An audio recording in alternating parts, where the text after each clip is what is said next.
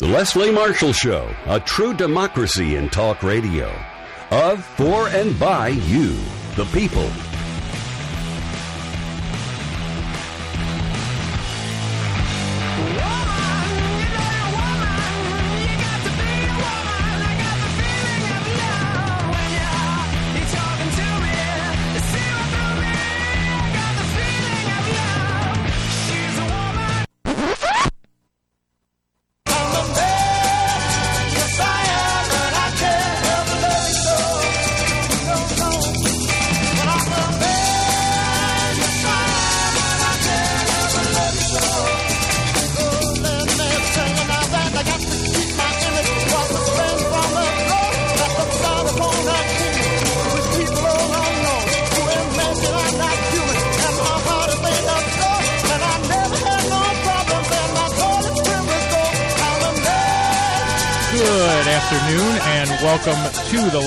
Marshall Show. This is Mark Grimaldi in for Leslie Marshall.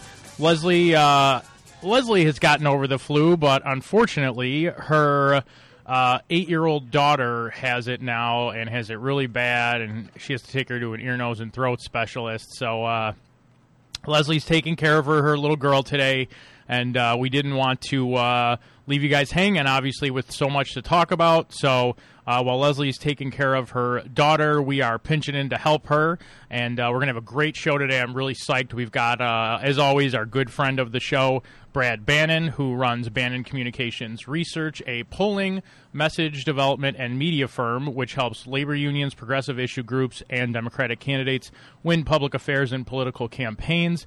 Brad is also a senior advisor to and contributing editor for the website tiller4you.com. That's T I L L E R, the number 4 Y O U.com. You should definitely check it out. It's the social media network for politics. Uh, speaking of social media, you can follow Brad on Twitter at Brad Bannon. That's B R A D B A N N O N. Always very uh, interesting tweets. A really great follow. I would highly recommend. If you'd like to follow myself, if you're not already doing so, it's at Mark J. Grimaldi. That's M A R K J G R I M A L D I. And you can always follow along online with uh, Leslie's stream. That's Spreaker.com forward slash Leslie Marshall. And uh, we're also doing the show on Periscope today, so you can get us a lot of different ways. As always, you're welcome to call in at 8886 Leslie. That's 888 653 7543. Brad, very excited to have you for all three hours today. Uh, we'll just, I'm just going to be completely open today. Brad and I were planning on doing. Uh, four to six, and I'm sitting there going over the materials. Haven't even showered yet today because there's just so much news, and I'm looking at them and I'm going, you know what? if I can get Brad on for all three hours, I'm going to take him because uh, just full disclosure, the last few days when we've talked, I like half of the materials I still want to get through with you just because there's so much to talk about. We we have trouble getting to. So there's just it's too important, Brad. I don't know. The la- this feeling has come over me in the last 24 hours. I think it's just the closer we get, the more I feel obligated with whatever you know m- minute uh, form of power I have over communicating with the masses. I feel like it's my civic duty to do everything I can to inform people how important this election is, and to be completely frank, how important it is to make sure that Donald Trump is not president. And uh, I want to give people a tool.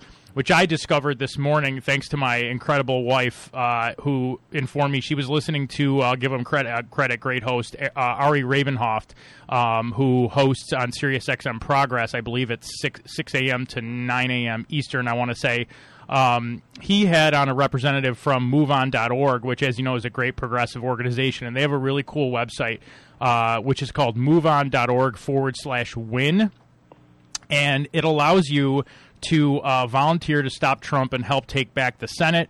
Uh, if you go right to that website, it's very cool. You can go to it on your mobile device or on your computer if you want to just remember it in your head for when you get home in case you're driving in the car. It's moveon.org slash win.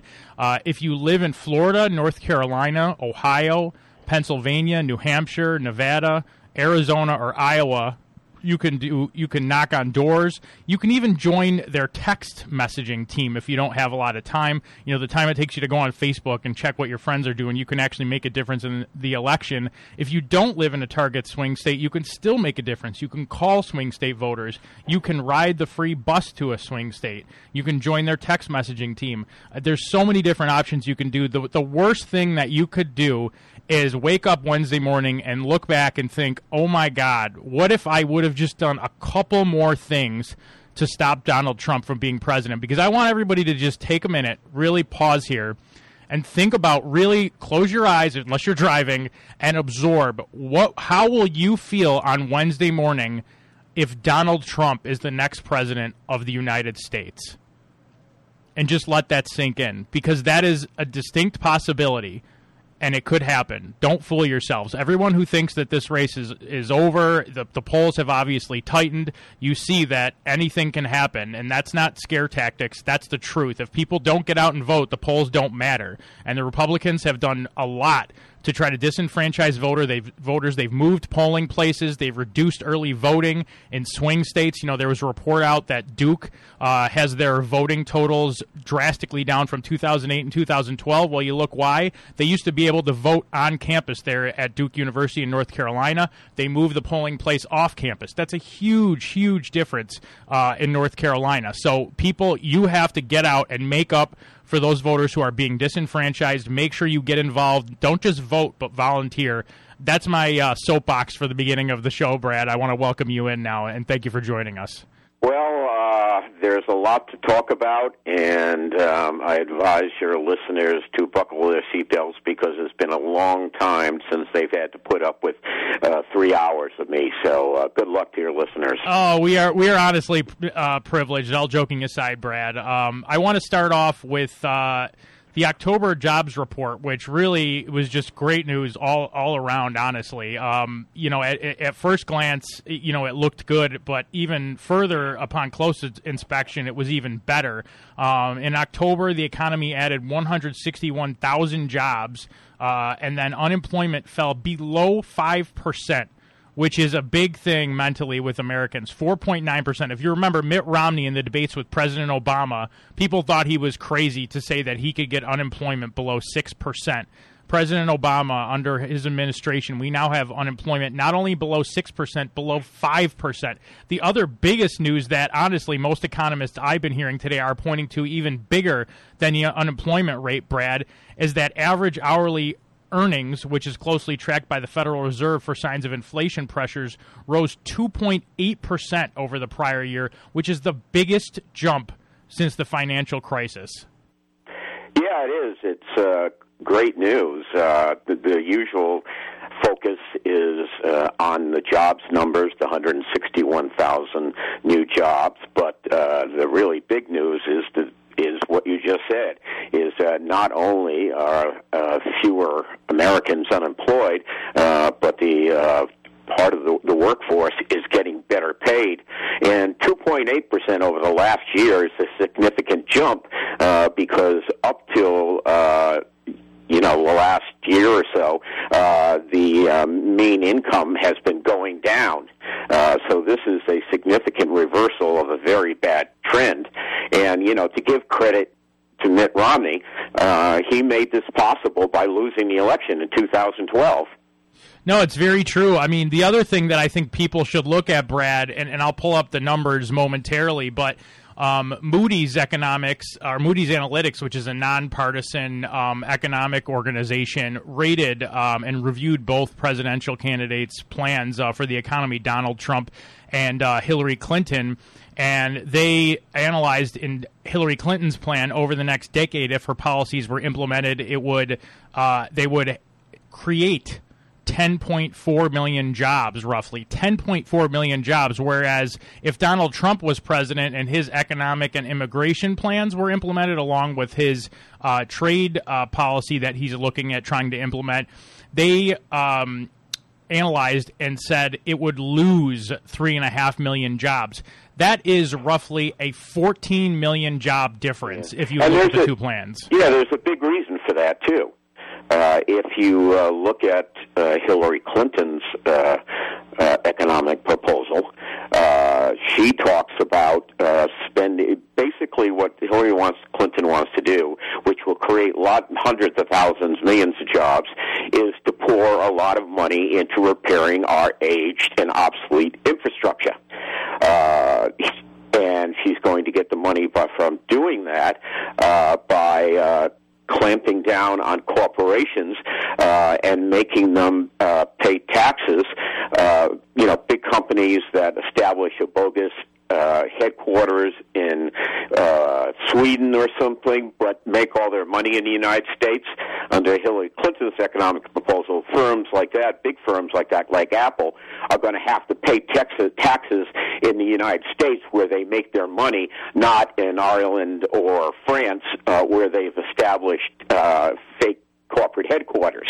And she's going to take the hundreds of billions of dollars she gets from that and plug them into repairing roads, bridges, mass transit systems, water systems, pollution control systems, all of which are badly outdated and falling apart. And all you have to do is look towards Flint, Michigan, uh, an obsolete uh, water system that completely collapsed, and a lot of water systems are right across the country are in the same kind of shape that Flint was in before all hell broke loose there. And if we don't do something to uh, repair them, as Hillary Clinton wants to, uh, we're going to have more disasters like we've had in Flint. Donald Trump uh, plan for repairing the infrastructure is to cross his fingers and hope he can get private companies to invest in that. So, uh, you know, part of that big discrepancy in the Moody's report is that Hillary Clinton will create a lot more jobs just from her infrastructure repair program. Brad, I want to go to our first break, but for those who uh, want to join us, you can do so at 886 Leslie. That's 888 653 7543. Coming up after the break, we're also going to talk about uh, a story that broke today from Newsweek's Kurt Eichenwald discussing Trump's baffling ties to Russia and how that could blow up the U.S. alliance with Britain and France. A truly uh, just astounding story. Also, uh, we're going to get to what was discovered uh, in the Bridgegate trial today, um, and there was a verdict that was rendered. We're going to discuss that and also any other topics you'd like to join us with. You can do so at 8886 Leslie. That's 888 653 7543. This is Mark Grimaldi and Brad Bannon in for Leslie Marshall, and we'll be right back after this quick commercial break. Life, liberty, and the pursuit of truth. The Leslie Marshall Show, 888 6 Leslie.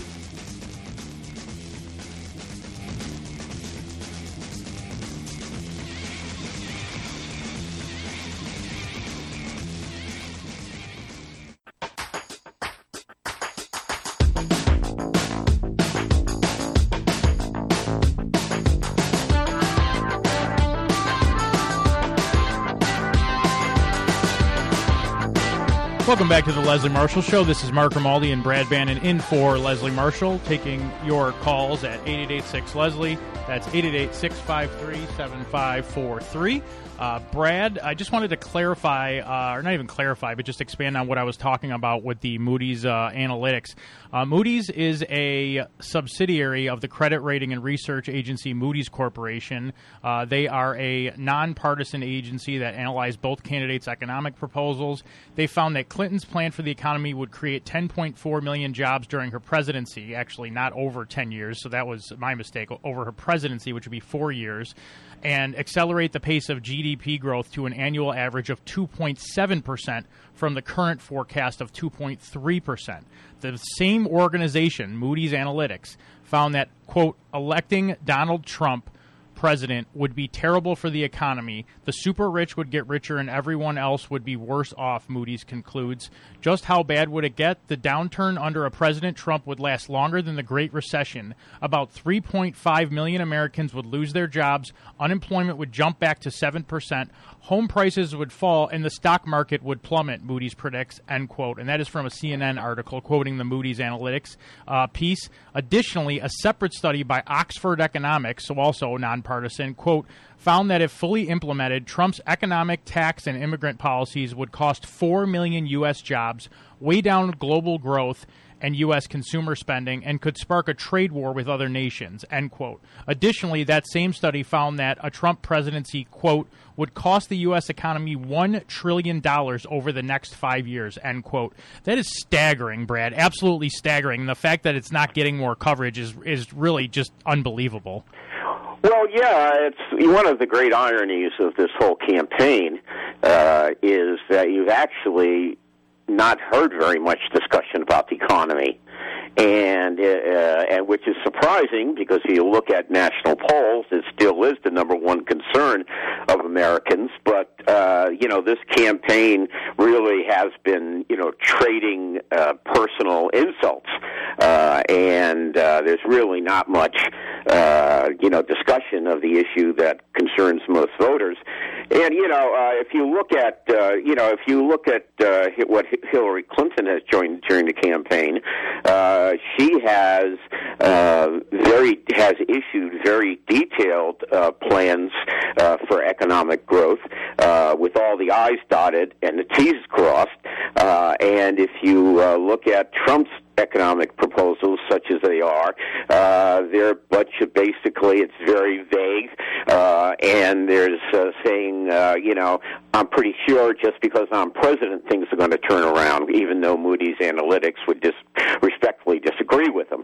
But you know, all you have to do is go to Hillary Clinton's website, and you can find pages and pages and pages of economic proposals, which is very detailed.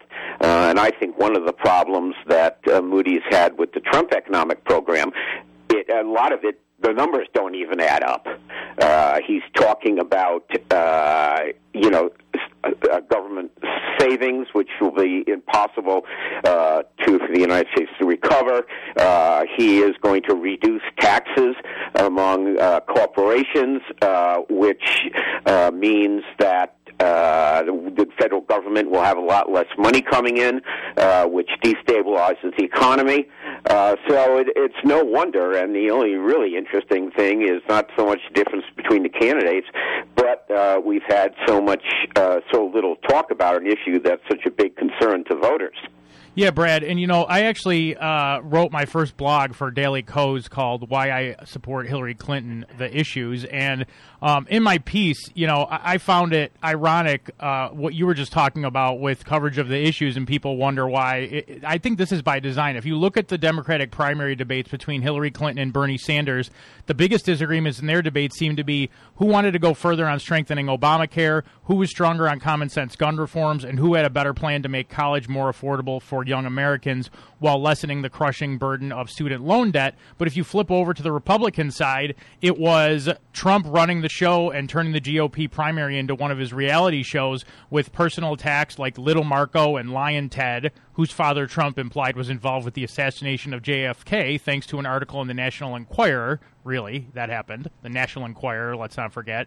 Oh, and also, he brought up a crucial issue that affects the lives of so many Americans the size of his package. So, of course, as soon as Trump won the GOP nomination, and even before then, he was happy to turn the narrative between he and Hillary Clinton into talking about anything but the issues. So I'm happy that you know this jobs report has forced people to get back on issues which ultimately affects the lives of Americans, not this BS you know reality show stuff with Trump. So uh, we're going to get more into that after this break. Eight eight eight six Leslie is the number to join us. 888-653-7543. This is Mark Grimaldi and Brad Bannon in for Leslie Marshall. Uh, if you'd like to uh, call us, uh, you may have to just wait until one of the lines opens up. We do have a full board right now, but as soon as you hear us finish with the which we're going to go to in the next segment. You are welcome to call in as soon as we uh, let them go, and you'll get your place in line. If you call in this hour, we will get to you uh, during the show, going all the way from now until 6 p.m. Eastern, 3 p.m. Pacific.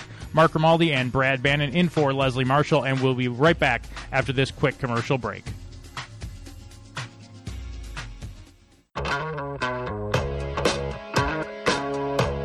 Welcome back to the Leslie Marshall Show. This is Mark Grimaldi and Brad Bannon in for Leslie Marshall. About to go to your calls in just a second, as promised.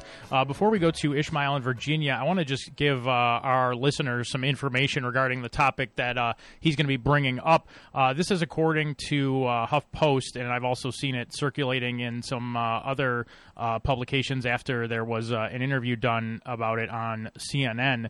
and the, the title of the article is entitled Rudy, Rudy Giuliani Giuliani confirms FBI insiders leaked information to the Trump campaign. Uh, Rudy Giuliani said Friday that he knew the FBI planned to review more emails tied to Hillary Clinton before a public announcement about the investigation last week, confirming that the agency leaked information to Donald Trump's presidential campaign. The former New York City mayor and Trump surrogate has recently dropped a series of hints that he knew in advance that the FBI planned to look at emails potentially connected to Clinton's pri- uh, private server.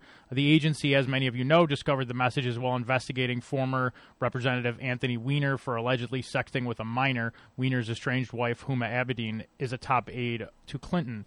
Giuliani has bragged about his close ties to the FBI for months, mentioning in interviews that, quote, outright, outraged FBI agents have told him they're frustrated by how the Clinton investigation was handled. And two days before the before FBI Director James Comey announced that the agency was reviewing the newly uncovered emails, Giuliani teased that Trump's campaign had, quote, a couple surprises left. Quote, you'll see, and I think it will be enormously effective, he said in an interview with Fox News. All of this has led to suspicion that someone in the FBI is leaking information to Giuliani in the Trump campaign. The Daily Beast's Wayne Barrett explored those suspicions on Thursday, detailing how Giuliani's ties to the agency date back to his days as a U.S. attorney in the 1980s. Giuliani confirmed that notion Friday during an appearance on Fox and Friends. Quote, I did nothing to get it out. I had no role in it, he said. Did I hear about it? You're darn right I heard about it, and I can't even repeat the language that I heard from the former FBI agents. Giuliani also said he expected Comey's announcement to come weeks before it did. Quote, I had expected this for the last, honestly, to tell you, I thought it was going to be about three or four weeks ago because way back in July this started, they kept getting stymied, looking for subpoenas, looking for records, he said. FBI officials knew about the newly discovered emails weeks before Comey's announcement, according to multiple reports. Giuliani insisted he had nothing to do with Comey's decision to announce the probe prior to Election Day, move that both Republicans and Democrats have condemned. He also insisted his information comes from quote former FBI agents. Quote, I'm really careful not to talk to any on-duty active FBI agents. I don't want to put them in compromising position, but I sure have a lot of friends who are retired FBI agents, close personal friends. He said all I heard were former FBI agents telling me that there's a revolution going on inside the FBI and now it's at a boiling point. Trump press secretary Hope Hicks did not immediately return request for comment. I bet she didn't. Brad, this is pretty astounding. Yeah, uh, it is. Uh, you know, I, I think the most interesting thing that happened is that uh, uh, I guess on Thursday uh, uh, on Fox News uh, there was a news report uh, that the uh, F- that uh, they were close to indicting Hillary Clinton because of her links to the Clinton Foundation as Secretary of State. Uh, yesterday, uh, today, uh, they were forced uh, to uh, recant that story uh, because apparently uh, they really didn't have a source for the story, and just shows you, I think, what Giuliani is talking about. Uh, the Trump supporters, like really uh, Rudy Giuliani, still have a lot of clout inside the FBI because U.S. Uh, Giuliano was uh, U.S. attorney for the uh, Southern District of New York, uh, and uh, they're trying to pull strings uh, with their friends in the FBI uh, to uh, ding Hillary Clinton uh, as late as possible in the election as they can. But you know, they basically failed because what happened was you look at the national polls, Hillary's numbers did go down last weekend after the uh, letter from Comey was announced. But starting early this week, her numbers have been steadily climbing again. And I think basically what the Comey letter did was knock her down from about a four point lead to a two point lead, but now she seems to be on the up 10 a little bit uh, as she's had a chance to defend herself and reply to the Comey letter. Mark, I have a question for you. Sure. In the previous segment, you referred uh, to the uh, size of Trump's package. Could you clarify what you meant by that?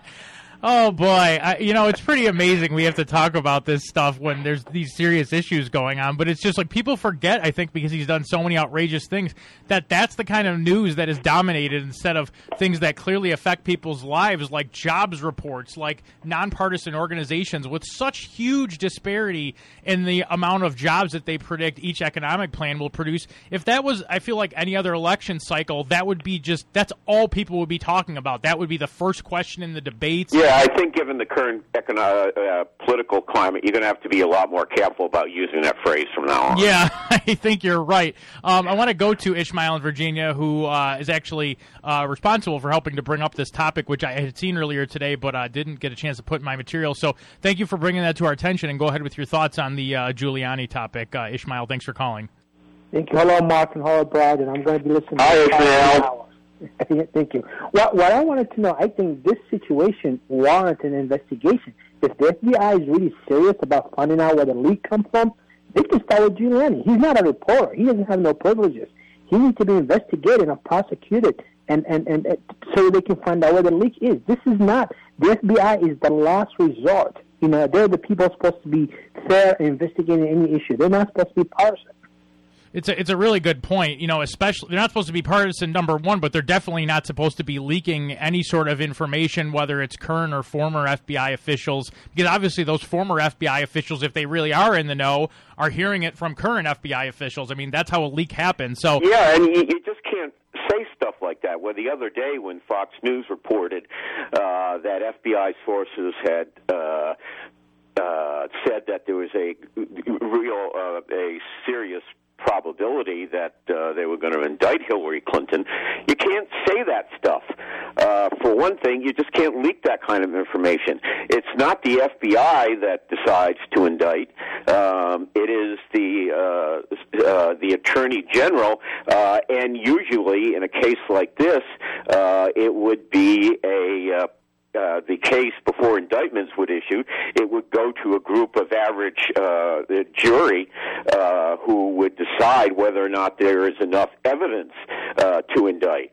Uh, and so the FBI, uh, the the supposed FBI link, which was false to begin with, uh, really presumes, uh, you know, cutting the just uh, the parts away, and it is you know, I think in ter- you know mentions a uh, investigation. I'm sure if Hillary Clinton is elected president, uh, she uh, is going to mount an investigation uh, because it's my understanding that uh, she will not be able to automatically replace Comey uh, because he was appointed to a 10 year term. Uh, and uh, but I suspect they're going to look into this, and if they found out uh, the FBI was leaking this information about a federal uh, investigation that hasn't gone to a grand jury yet, uh, heads are going to roll. Yeah, and just to speak to your point, Brad, about this story being proven false, NBC's uh, NBC News' Pete Williams, who's a very well respected uh, reporter, uh, he reported yesterday on MSNBC's Meet the Press Daily uh, that he refuted much of the reporting from Wall Street Journal and Fox News regarding a likely indictment regarding an FBI investigation into the Clinton Foundation. As many know, Fox's Bret Baier later backed off, saying the indictment comment was, quote, inartfully answered. Uh, speaking to Chuck Todd, Williams claimed that via his own law enforcement sources, uh, there doesn't actually appear to be much of an investigation. Uh, well, yeah, and you know, one of the things that came out yesterday on the uh, the, the uh, CNN show Reliable Sources is uh, Brian uh, Salto, I believe is the name of the host, uh, said that. Uh, talked about the Fox apology, Bret Baier's apology, and uh, he said uh, uh, Baier's report uh, was not in artful language; it was just plain wrong. Yeah, and and um, uh, speaking to Chuck Todd, Williams claimed that via his own law enforcement sources, there doesn't actually appear to be much of an investigation, let alone one that will result in indictments. "Quote: There really isn't one." Williams answered Todd regarding the status of the investigation. "Quote: Few want to call it an investigation. That's a term of art in the FBI. There was an initial inquiry that was opened a couple of months ago, based largely on media reports in a book called Clinton Cash." Williams also addressed a Fox story that states there was a 99% chance that five foreign intelligence entities breached Hillary Clinton's private email server. Williams tossed cold water on that one as well, stating, quote, there is no such view and that they found no positive proof of successful hacks. Meanwhile, also, ABC News said there was no merit to the reports that the FBI is seriously investigating the Clinton Foundation. ABC's report also stated that while there had been conversation within the department about the matter, nothing had been pursued, and there is no reason that there would ch- be charges pressed at this time. So yeah. a complete and not that anyone cares, but uh, federal investigations are illegal. And punished by jail time. Not that anyone seems to care, uh, but it's a serious breach of federal law to leak uh, the uh, result. Uh, you know, a anything preliminary, uh, any preliminary uh, investigations before you make a decision whether to issue an indictment or not. So somebody at the FBI is going to pay the price for this. Maybe it's Comey, maybe it's someone else, but someone's going to pay the price for this. Yeah, good points, Brad Ishmael. Thanks for your call. I want to go next to Northampton, Massachusetts, uh, where we have uh, a, a, caller going by uh, Never Change. Thanks for calling in. I know you wanted to get a point across as well. Hi, uh, first time caller. So bear with me, I might be a oh, little nervous. No problem. Take your time. No rush. Uh, thank you. Um, well, I've been pro democracy my whole life, pro voting, and up until a week ago, I was doing my part to get out the vote, talking to everybody I met about, are you going to vote? And I, um, but since then, I, at age 59, I suddenly woke up and realized that there's, um, it's impossible to vote and protect your privacy. And I want to know um, where is the constitutionality in our voter registration system? How, uh, why should we have to register at all? we should just be able to vote. Um, and now that everything, now that we have the internet, um, uh, the, the matter of a person's personal information being public record, it's all the more. Um, now, if when my information goes out, it goes out all over the world because of the internet. It's a very interesting point. You know, I think there's been calls for, and this is not uh, directly, I guess, wouldn't directly address it, but there's been some calls for improvement, like in Oregon, for instance, that you're automatically registered to vote when you turn uh, 18 through the DMV, where you don't even have to do it. Uh, it's just automatically registered because you're of age. You're registered, and there's it's a very popular initiative in Oregon. Uh, we also have in Colorado this year. I know, and this is more of having. But Mark, that would be Yeah, even well- worse. Yeah. Well, hold on. Wait one second, Brad. One second. Sorry. Why do you think that would be worse? I'm sorry. Go ahead. To make it mandatory. Well, it addresses the fact that if there's still a requirement to register to vote, I understand your thing is why should you have to at all. But what I'm saying is, if you're required to, at least that takes care of the fact that you you don't have to go through the process of it. But I understand. To your point is, you want the privacy of not having to go through that process while still being able to exercise your right to vote. Is that correct? I don't want everybody in the world to know my name and where I live. I think that's a fair point, actually, Brad, and I really haven't heard that brought up. What are your, what are your thoughts on that, Brad? Well, fir- first of all, the Constitution is actually part of the problem here, um, because it specifically says in the Constitution uh, that the states should decide uh, how they administer uh, elections, even for federal office. Uh, and that's why one of the reasons our democracy is shaky is because you have 50 states and 50 different election laws. And some of them are, you know, I mean, uh, you mentioned uh, Oregon. Uh, Oregon doesn't even have polling places anymore. Uh, you just send your Secretary of State sends you a ballot, you fill it out, uh, and send it back to the Secretary of State. Um, other states, I think Minnesota might be one too. You can just basically uh, walk in and vote without even being registered. Uh, so the problem is that in order to change the voting rules, you would have to change the, conversa- uh, the con- part of the Constitution that delegates uh, setting election rules to the states. And until then, we're going to have six to fifty different set of election laws. Wow. and it's chaos. I mean, you know, just happened during the primaries. In some states, independents could vote in primaries. In some states, like New York, for example, uh, independents can't vote in primaries. And again, it's because each state has their own election law, uh, and it makes uh, a national election, it introduces chaos into a national election. Uh, and uh, you know, as long as we have 50 states with 50 different election laws, uh, we're always going to have problems like this. And one thing we probably should do is nationalize elections, but that would require uh, an amendment to the Constitution. Does that help answer your question? Are there other countries who have uh, nationalized elections? Oh yeah, most countries do. Uh, most countries do have nationalized elections, but without without registration. I believe so. Yes, uh, and the problem is that you know I teach a political science class, and I always remind my students uh, that the United States has election has a political system that is completely unlike any other political system in the world and uh, one of the one of it has to do with the way uh, national elections are set up and leaving it to the states instead of letting the national government conduct conduct the elections. Uh, so it's a god awful mess, but I don't really see uh, it changing uh, much at all.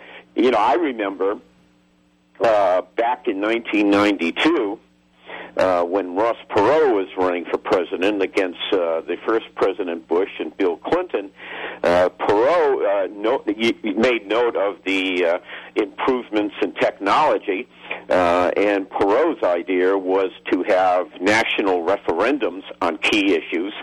Uh, you know, like whether we should go to war or not, or whether we should increase taxes, uh, and have them on the internet. And this was back in 1992.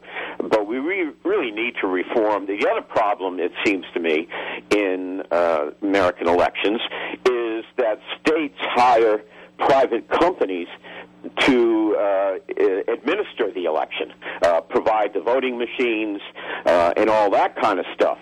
And it's easy, for instance, uh, uh, back in 2004, uh, the presidential race uh, was decided uh, by uh, uh, uh, George W. Bush winning a very narrow majority in Ohio, and that gave him enough electoral votes to beat John Kerry.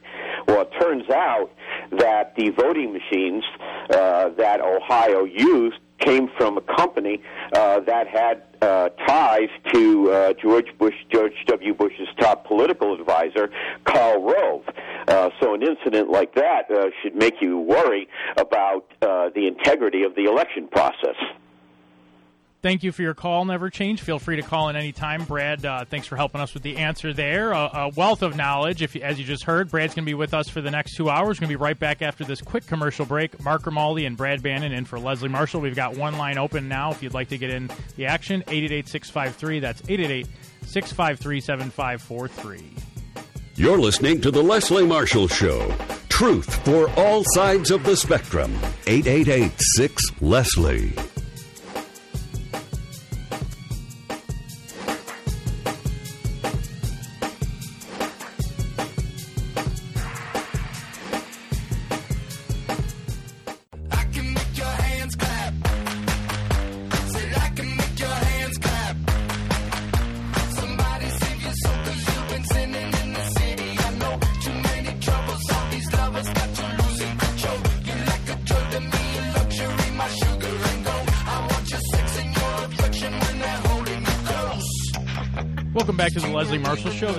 Bannon in for, excuse me, this is Mark Grimaldi and Brad Bannon in for Leslie Marshall. Uh, I uh, just want to uh, give some information provided by my great assistant producer, Andrew Tomety. Uh, here's how some of the voting uh, registration systems work in other industrialized nations similar to the United States. In the United Kingdom, voter registration is compulsory, but the requirement to register is rarely enforced. The current system of registration in the UK, introduced by the Labour government, is known as rolling registration. Electors can register with a local authority at any time of the year. In Germany, all permanent residents of Germany are required to register their place of residence or the fact that they are homeless uh, with local government. In Finland, voter registration uh, is automatic and based on the National Population Register. Each citizen is assigned an identification number at birth. In Israel, all citizens who are 18 years of age or older on election day are automatically registered to vote. In Italy, all municipalities have a registry of residents and a registry of eligible voters. This is revised every six months and whenever there is an election.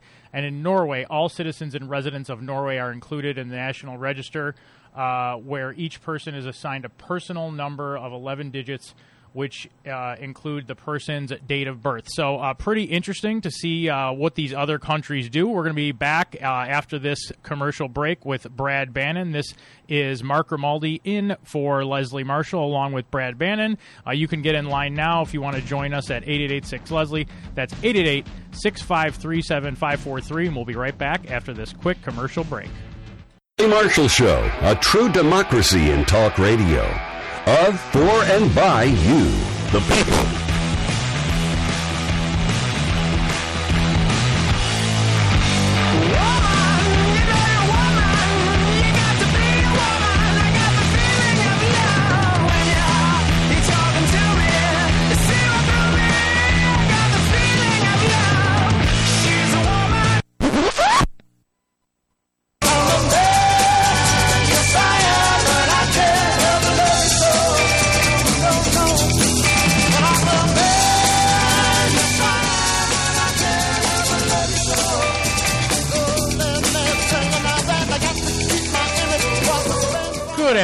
Welcome back to the Leslie Marshall Show. This is Mark Grimaldi and Leslie Marshall, excuse me, and Brad Bannon in for Leslie Marshall. Uh, in case you weren't listening in the first hour, Leslie is taking care of her daughter, who unfortunately caught the nasty uh, flu that Leslie had been battling for the last week, and she's got a fever. So Leslie's going to take her to the doctor, and uh, while she's taking uh, care of her little girl, we're going to try to take care of you all. So thanks for joining us. Uh, in case you missed the first hour, this is Mark Grimaldi, Leslie's executive producer. I'm joined by Brad Bannon, who runs Bannon Communications Research, a polling, message development, and media firm which helps labor unions, progressive issue groups, and Democratic candidates win public affairs and political campaigns. Brad is also a senior advisor to and contributing editor for Tiller4you.com, the social media network for politics. He lectures in political science at Salem State University in Salem, Massachusetts. You can follow him on Twitter at Brad Bannon. Uh, as promised, Brad, we're going to go right back to uh, calls. Next, we go to Sam in Cleveland. Sam, thanks for joining us, and go ahead with your thoughts. Hey, uh, I actually have two questions. Uh, the first one uh, goes to what you were just discussing. I, I had recently uh, read that you know, back in 2007 and 8, apparently there were quite a few politically motivated hires into the FBI in New York City. It seems to be that, you know, it seems like there's now a, a, a core group of people hired by the Bush administration that are kind of behind this. I don't know if you can confirm that or um, I mean, elaborate on that. Essentially, uh, you know, I have uh, no disagreements about your statement there from what I've heard as well. The the, the issue seems to be leaks coming from uh, uh the FBI's New York field office, uh, which could be you know rogue agents. There, has been there's a report out yesterday calling some of the FBI quote unquote Trump land, which is pretty disturbing because obviously it's supposed to be. Yeah, uh, I can give you a very specific example. Yeah, go ahead, Brad. Thank you. Uh, a very specific example um, is the FBI director James Comey uh, was an official in the Justice Department uh, while George W. Bush was president. Uh, the folks who run the FBI uh, in New York um, are all buddies of worked with Rudy Giuliani when he was a U.S. attorney for the Southern District of New York. Uh, so Rudy Giuliani does have a lot of buddies in the FBI who he worked with when he was U.S. attorney. James Comey is uh, worked in the Bush administration, and not only that, uh, when Giuliani uh, acknowledged today that he had F- former FBI agents had leaked information about the uh, possibility of indictments, uh, Rudy Giuliani just admitted that those FBI agents committed, com, con, uh, con, committed a federal crime because it is illegal, it is against federal law to leak the results of an investigation. Uh, so you've got all sorts of uh, problem areas uh, in the relationship between the FBI and the uh, Trump campaign, and uh, this does a lot, I think, to undermine the FBI's integrity. And as I said in the previous segment, somebody is, in the FBI is going to pay a price for this. Sam? Oh, yes. Okay. Thank you. And then the other thing was uh, on a slightly different topic, but uh, I just found out something about a, rider that uh, Rubio actually placed into the omnibus bill that eliminated the government re, uh, reimbursements to insurance companies that is basically at the root cause of the Obamacare increases right now. Um, if this is true, I mean, we're missing an opportunity. These increases should have been called the Rubio increases. If this is his uh, that caused this, it is true. Uh, Rubio did get a rider into the final uh, Obamacare uh, legislation uh, that prohibited the reimbursements. Uh, so you're right on target here. Uh, you know, it's if you know there are problems with uh, Obamacare uh, and insurance companies dropping out. Uh, it is Marco Rubio's fault. Well, again, yeah, these should be called the Rubio increases. Well, it should be. You're absolutely right. Okay. That's. I just wanted to make that point. I was outraged when I found that out, and I and I imagine a lot of people would be outraged. Yeah, and it's a, it was a little you know a small uh, discussion you know about it, but it definitely did not uh, get the attention that it deserved, especially considering how significant it is that he was the one who put the rider in the the bill that needed to be passed. I believe was it an omnibus budget bill, Brad? If I'm not yes, mistaken. Yes, it was. Yes, so obviously they needed to pass it, and you know he put in obviously other bills would be considered a poison pill, but knowing that it needed to be passed, he leveraged that, knowing that it would bring about rate hikes that he thought would hurt uh, President Obama's legacy. But in the meantime, he's hurting uh, real Americans who are having to pay a price because of this. So it's a great point to bring up. And Sam, I, I appreciate you doing so. Next, yeah, let, let me say oh, one sure. more thing about it. You know, the Rubio increase, and I think you're right, Sam, in calling it that, uh, is just one of the many things that Republicans have done since Obamacare passed to sabotage the law. Remember uh, since Obamacare became law, the Republicans in the House of Representatives have voted close to 60 times, 60 times, uh, to repeal the thing. And even though they've had the time, they've gone to the time and trouble of repeal, trying to repeal Obamacare close to 60 times. They've never had took the time or trouble to actually propose an alternative to Obamacare. Uh, and before, you know, if they are really concerned about Obamacare, uh, you know, as a threat to the country, they should actually propose an alternative to it, which they haven't done since we've been talking about the law for the last six years. Thanks for that, Brad. Next, we're going to go to uh, we've got Michael in New Mexico on line three. Michael, go ahead with your thoughts. Thanks for joining us today. Yeah, you were talking about the economic repercussions should Trump be elected.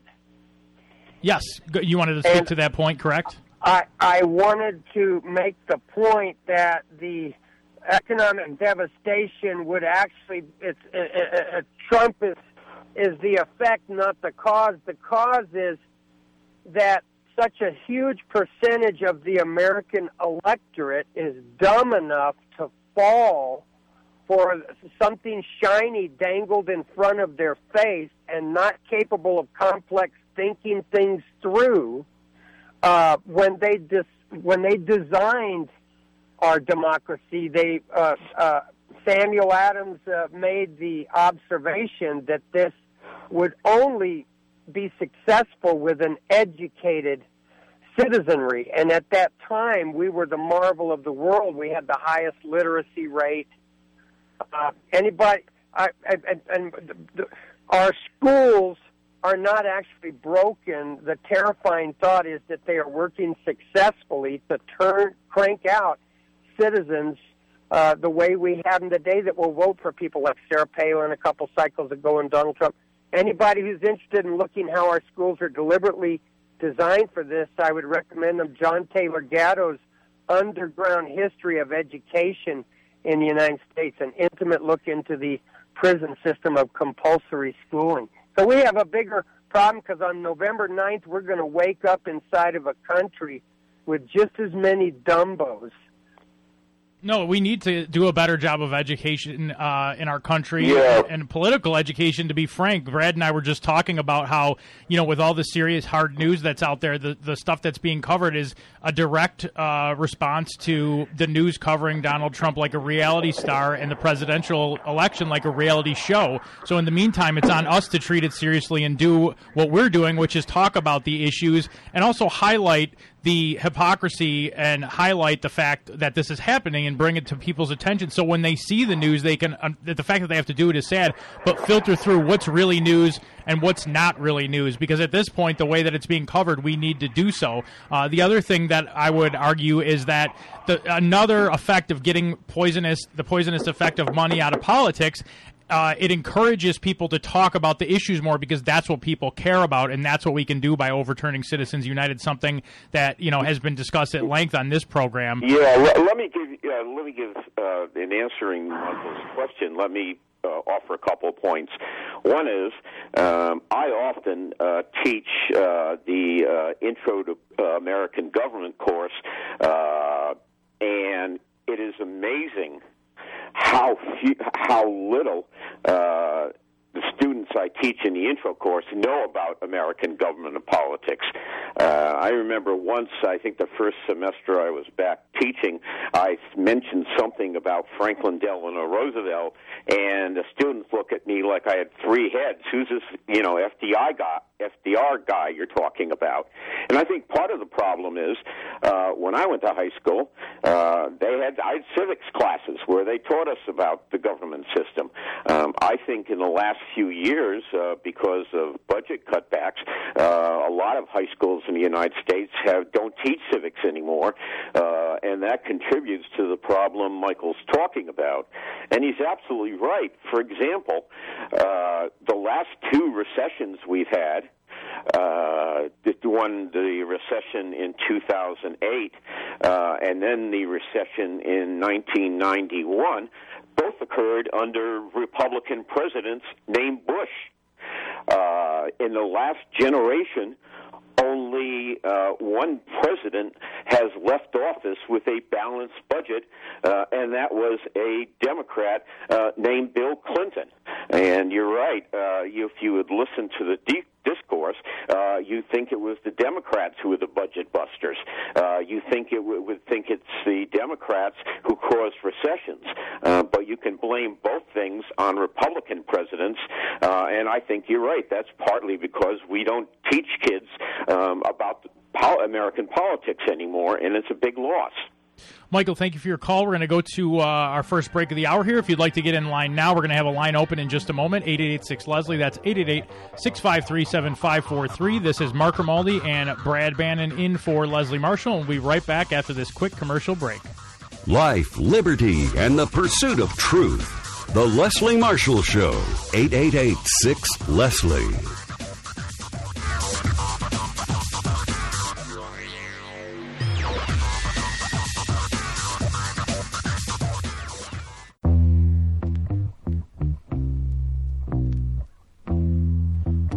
Welcome back to the Leslie Marshall Show. This is Mark Grimaldi and Brad Bannon in for Leslie Marshall. Going right back to the calls as promised. Uh, next, we go to Jose in Miami. Jose, welcome to the show. Thanks for calling us today.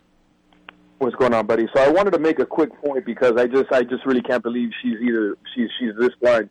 Um, I heard Hillary Clinton is campaigning with Jay Z today. Is that correct? Uh, I saw. I, I, believe that's correct because I, yeah, I, saw they were supposed to be. Do, is that in Florida? Was it Jose? Was that in Florida? I, I, think. I believe so. I believe it was. I believe it was in uh, in, in, Florida. This this is the thing.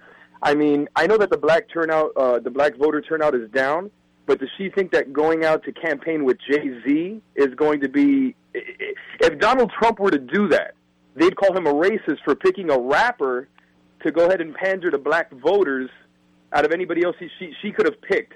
And then she picks Jay Z, who let's not get started on the lyrics. I love Jay Z's music, but it's it's to highlight hypocrisy. She's talking about the way Trump disrespects women, and I don't want to start reading off Jay Z lyrics to you. She's campaigning with this guy. All right, it's, so it's, it's just ridiculous. So you're telling me that you have to worry about because Hillary Clinton is having an artist or a rapper, a musician who you don't agree with his lyrics because you perceive them as being misogynistic. So that's somehow the connection to Hillary Clinton. Let's just take a stroll down memory lane about Donald Trump's misogyny. This was before the Billy Bush tape. Let's take a listen. Bimbo. Dog. Fat pig. Real quotes from Donald Trump about women. A person who is very flat chested is very hard to be a 10. I'd look her right in that fat, ugly face of hers. Look at that face. Would anyone vote for that? She had the height, she had the beauty. She was crazy. But these are minor details. I like kids. I mean, I won't do anything to take care of them. I'll supply funds, and she'll take care of the kids. You know, it really doesn't matter what they write, as long as you've got a young and beautiful piece of. That must be a pretty picture. You dropping to your knees. There was blood coming out of her eyes. Blood coming out of her. wherever. Women. You have to treat them like. This is how Donald Trump talks about our mothers, our sisters, our daughters. If That was before we heard the Billy Bush tape and before 12 women came forward to accuse Donald Trump of sexually assaulting or groping them. I can't even play that whole tape on the air, but because we've heard it, let's take another stroll down memory lane and com- compare that to what you're talking about because Hillary Clinton is campaigning with a rapper whose lyrics and music and art you determined to be misogynistic. Let's compare that with Donald Trump's real words. This, of course, is from 2005. I moved on her, actually, you know, she was down on Palm Beach. I moved on her and fail, I'll admit it. I did try to F her. She was married. And then he says, I moved on her like a B word, but I couldn't get there and she was married. Then all of a sudden I see her. She's now got the big phony breasts, let's say, but that's not the word he used and everything. She's totally changed her look. And then let's say uh, this I can play, I believe. So I'm just going to be trying to be careful about what I play on air, but I believe this is FCC compliant. So let's hear what Donald Trump said in the rest of that tape. I gotta use some Tic Tacs just in case I start kissing her. You know, I'm automatically attracted to beautiful. I just start kissing them. It's like a magnet. You just kiss. Right over the way. And when you're a star, they let you do it. You can do anything. Whatever you want. Grab them by the pussy. So Jay Z campaigning with Hillary Clinton, that's bad. But Donald Trump, yeah, that that's really those two things are totally on the same level, Jose, right? Not letting me. You're, you're totally twisting what I'm saying, though. I didn't say what you said. I said. I said that I enjoy his music. I like Jay Z's music. I'm highlighting the hypocrisy because Jay Z, if you want me to read the lyric, because you, you had a lot of time to prep for this call, so I see that you pulled up all this audio. I can read lyrics of Jay Z. I have Jay Z's albums. I know exactly what he says. It's laughable that you're telling me that a rapper who is campaigning with Hillary Clinton that puts her on the level of Donald Trump, who has said these exact things. Dude, come on, bring something better to the air. This is pathetic. Like, step up to the plate next time. Don't come at me soft like that. That is a ridiculous argument. If you're going to come at me and say that that Hillary Clinton is somehow hypocritical because Jay Z has misogynistic lyrics, did you not think? That in that argument someone was going to bring up Donald Trump's actual words? Nobody said that you wouldn't bring that up. Obviously, I expected that, but what I'm telling you, I'm not I'm not apologizing for Trump. I didn't say Trump is right. What I'm telling you is if you're going to say Trump did something, how are you going to campaign with somebody who also disrespects women on his lyrics? That's all I'm He's saying. He's a musician. People sing about things. That's different than openly No, no, no, saying you grab Buddy, women by the. Wait a minute. I just let you. T- did I interrupt you one time yet? Did I No, interrupt actually you? did. When? You did actually. When did I ahead. interrupt you? Go ahead. Go ahead. When? No. When did I interrupt you? When you you, you took five minutes playing the clips, playing You said and you're- and I didn't finish making my point. You said your point. I played the clips and I brought you back on air. I did not interrupt you, sir. We're going to break, but I'm not going to interrupt you again. I'm going to respond to what you said and then I'm going to let you finish because even though we disagree, I believe it's important for you to be able to get out what you want to say and to reply what I have to say and I don't want to cut you off, Jose. Can you hold through the break? Sure. Okay, we're going to go to break. We're going to come back with Jose. If you'd like to join in, uh, we do have a full board right now. Uh, obviously, you heard what we're talking about. This is Mark Grimaldi and Brad Bannon in for Leslie Marshall. You can join us at 888 Leslie. That's 888 653 7543. We'll be right back after this quick commercial break. You're listening to The Leslie Marshall Show. Truth for all sides of the spectrum. 888 6 Leslie.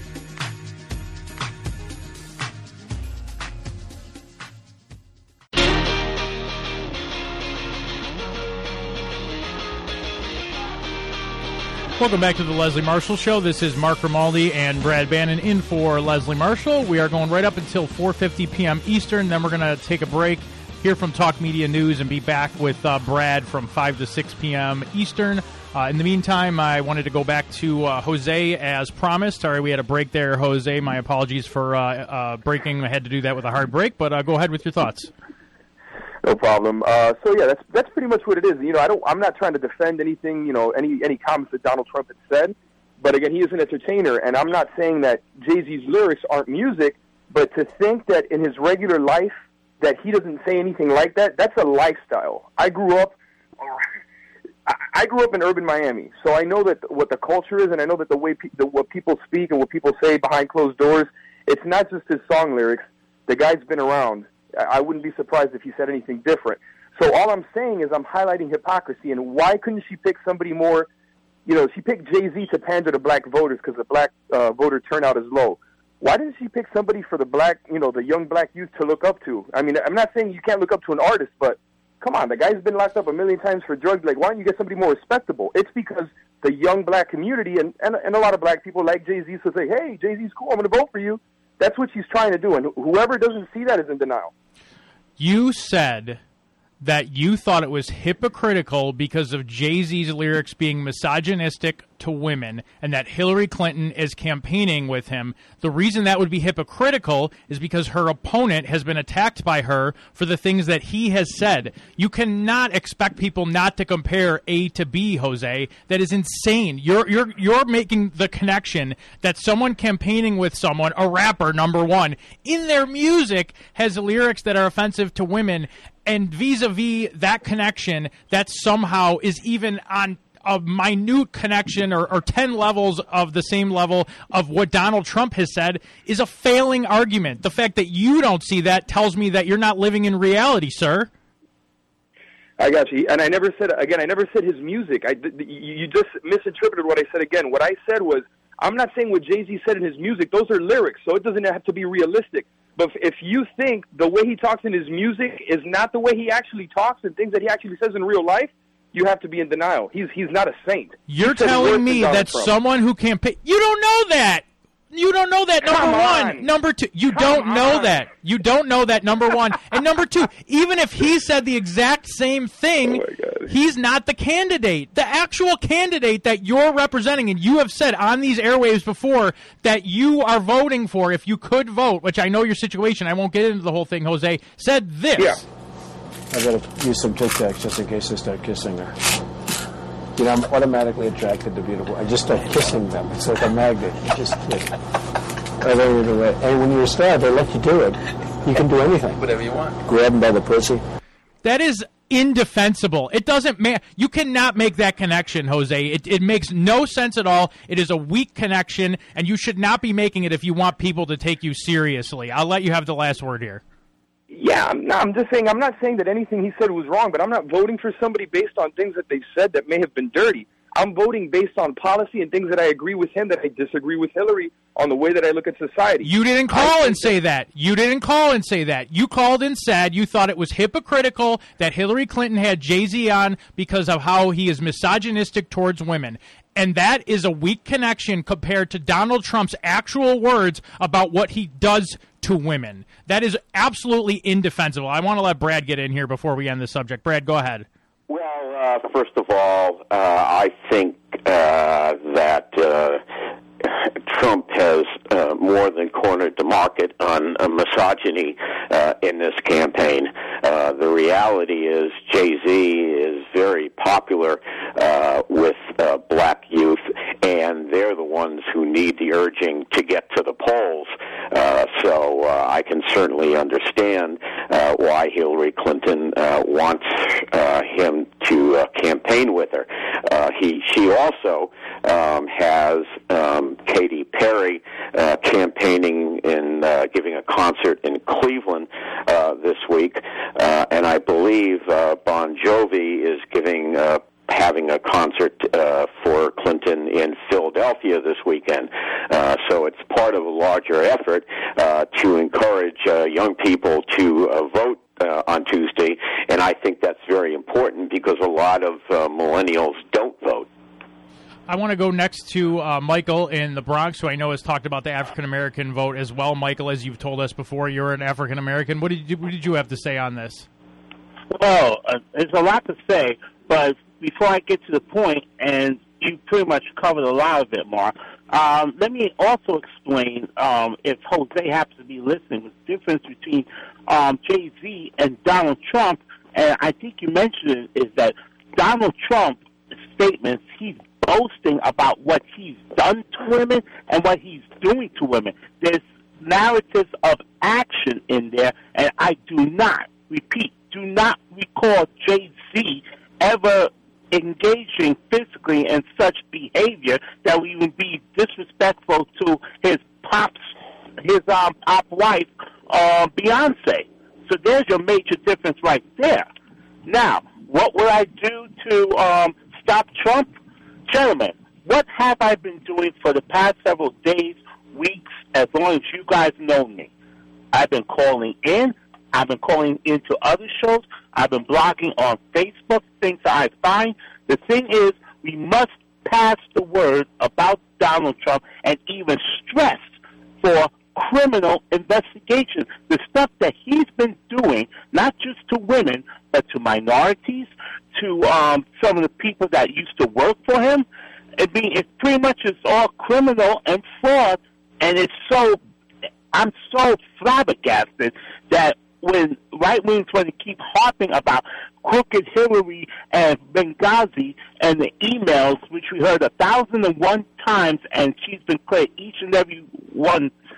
You know, all that is just a cover up to the real criminal, in my view, and that is Trump, his um, his surrogates, his supporters, anybody engaging in physical assault. You have people threatening violence if Trump loses. I mean, I, this is so important to me, gentlemen, because assuming Hillary does win, okay, there is still that threat of violence that will be fists, weapons, guns. I mean, the Attorney General, this is why I stressed before, we still have two months of the Obama administration and at least two months of um, Loretta Lynch as Attorney General who does not play games. And hopefully, maybe Hillary will keep her on board. We're going to need her. We're going to need a good Attorney General to be um, pursuing justice and to stop this criminal action. I'm tired of the white privilege. I'm tired of the double standards.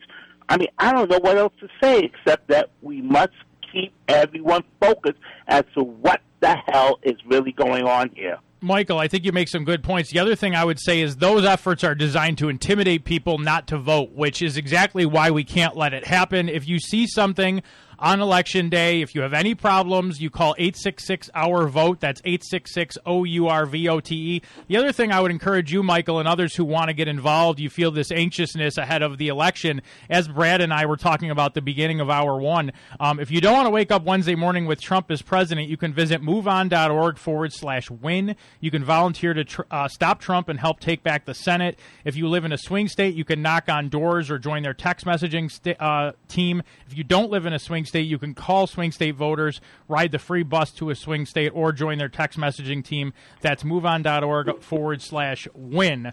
Uh, yeah, let me say something ahead, about what Michael said. Uh, it, one important thing that goes to Michael's point is that this is the first presidential election which is not going to be uh, covered by the Voting Rights Act. Uh, the Supreme Court uh, uh, basically threw out the Voting Rights Act a couple of years ago, and places in the South uh, where it's where they uh, white government officials make it very difficult for blacks to vote, uh, and in states uh, like Arizona, uh, where government officials make it very difficult for Latinos to vote. And basically, because the Supreme Court uh, ditched the Voting Rights Act a couple of years ago, uh, it's much easier uh, for government officials to uh, intimidate uh, voters of color and get away with it. That's why people need to vote. I mean, you can make, you still have the power to get it done. You can find out where your polling place is easily online. Um, if you go to vote.org, uh, you can check that out. I want to go next to uh, Tom in Albuquerque. Tom, thanks for joining us and go ahead with your thoughts. Yeah, well, thanks for taking my call. Um, my my comment has to do with the polling. Um, they're pumping the polls out like it's going out of style. Every every day, there's a bunch of new polls out, and I, they always say it's five percent either way as, as far as accuracy. But to me, it seems like it's a much greater percentage because I don't know understand how they're finding these people, how they're contacting these people, how they're doing it over internet, email, telephone, I know they use uh, algorithms to run the numbers, but I don't see how it can be that accurate, especially since they, sometimes they break it down by race, age, ethnicity, Democrat, etc. So, you know, my question, I guess, would be for Brad. You know, exactly how accurate are these? Because I think the accurate the error rate's greater. It's like ten to fifteen percent in my view, than a five percent. Well, uh, yeah, I think you're, you're on safe grounds there. Uh, a couple of things. Uh, first of all, uh, a good, a very good example uh, is in 2012, uh, the final Gallup poll uh, had uh, Barack Obama up by one point over Mitt Romney. Uh, Obama won by four percent. Uh, and generally in 2012, uh, the all the national polls were way off, and mainly they were way off because they underestimated uh, Latino turnout. Uh, and I think uh, where many of the poll, national pollsters are doing the same thing this year. Um, I think if you had a more realistic, if the poll, if the polling pollsters used a more realistic model, uh, voting model, uh, you'd have larger uh, Latino samples, which would make Hillary Clinton's large uh, lead even larger than it now. And the the sad fact is that the national polling organizations don't do a very good job job of uh, representing uh, minority voters in their samples for a lot of different reasons. And I think that was one reason, if you look at these polls now, uh, I think Hillary's lead is actually a couple of points higher than it is now.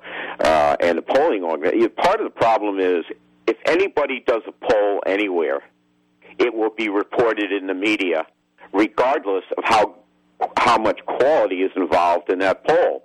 And I think the media has to do a better job of reporting polling uh, because they they'll report anybody who gives them a set of numbers, regardless of the source. And second of all, I think the media itself has to do a better job polling uh, because when in their own polls they tend to underestimate uh, non-white voters. Why is that, Brad? Because I've read that as well. I know I've read that some organizations have trouble doing a good job of estimating that vote. Is there is there a reason that seems to be a constant theme? Well, yeah, one very glaring reason, in my opinion, is if you look at the national polls done by the media, uh, typically uh, they don't use Spanish speaking interviewers uh, to interview Latinos uh, whose uh, prime language is Spanish. Uh, and I think by not using Spanish uh, speaking interviewers, uh, they fail to connect uh, with many Latinos uh, who speak uh, Spanish uh, ordinarily. So I think that's one reason. Uh, and basically, what happened in 2012 is the lat- actual Latino turnout was a lot higher than any of the national polling organizations uh, thought it would be. And again, I think they're running the risk of doing the same thing this year, uh, which leads me to believe they're, I think they're still underestimating the Latino vote, uh, which means they're underestimating Hillary Clinton's vote. And again, a lot of them don't even have Spanish-speaking interviewers uh, to p- speak to voters who speak Spanish. So that's a real problem there. Tom? Yeah, one thing I'd like, like to say is that uh, you know Trump has no ground game in, in, in, a lot of, in most of these states. I mean, I listened to the radio the other day, and, and Hillary Clinton had like 33 offices in the state of Florida. You know, people knocking on doors, calling people, et cetera, et cetera. So, you know, the Republican Party, from what I understood, stepped away from Trump, wasn't getting them any support in any of the states. And then when they got scared, when they suddenly realized they might lose the Senate, they all of a sudden started, you know, going into those states. So, you know, it just seems he doesn't have any skin in the game in, in so many of these states but people out actually being there, going out there and, and you know, getting people to vote or or et cetera. So I think that gives her a big advantage over him because he doesn't have any kind of really national operation set up. Tom, yeah, yeah absolutely right about this. I mean, most you're right. There is no Trump uh, get out the vote operation anywhere in our great republic uh, Clinton campaign has people on the ground uh, working on getting out the Democratic uh, Democratic vote. Uh, that you know, actually, the, I heard today that Clinton said they're going to have several hundred thousand volunteers on election day helping uh, to get out the Democratic vote. And you're right, uh, the Republican National Committee. Uh, Trump has no absolutely no get out the vote operation of his own. Uh, the a month ago, you're right again. The RNC, the Republican National Committee, was responsible for all uh, Trump's get out the vote. But about a month ago, the RNC decided we're getting out of uh, the presidential campaign, uh, and we're focusing all our efforts on reelecting uh, Republican senators because the, the Republicans are in grave danger of losing the Senate, and that's where they're focusing on, and they don't uh, care, uh, you know, anything very little. They care very little whether Donald Trump wins or not. Uh, they're putting their eggs all in the save the Senate basket. Brad, real quick, because we got about 30 seconds till break. I know that had happened and they were pulling back. Has that changed as far as you know, or is that still kind of how they're utilizing their resources? No, it hasn't changed. Uh, they are focusing, the RNC is focusing all its efforts on helping Republican incumbent senators who are in danger of losing. And they are not uh, doing anything uh, in terms of get out the vote operation for Trump. Now, some of the people they turn out uh, uh, to uh, you know save uh, Johnson in uh, Wisconsin uh, vote for Donald Trump. They they're not going to stop him, uh, but there's no systematic effort anywhere in this country to get out the Trump vote. Uh, and all right, Brad, uh, we got to take things- a we got to take a break here, but we'll continue in the next hour. Uh, we're going to come back with Talk Media News, and then Brad will rejoin us from five to six p.m. Eastern. We've got a line open if you want to get in line now. Eight eight eight six Leslie. That's 888-653-7543. Mark Grimaldi and Brad Bannon in for Leslie Marshall.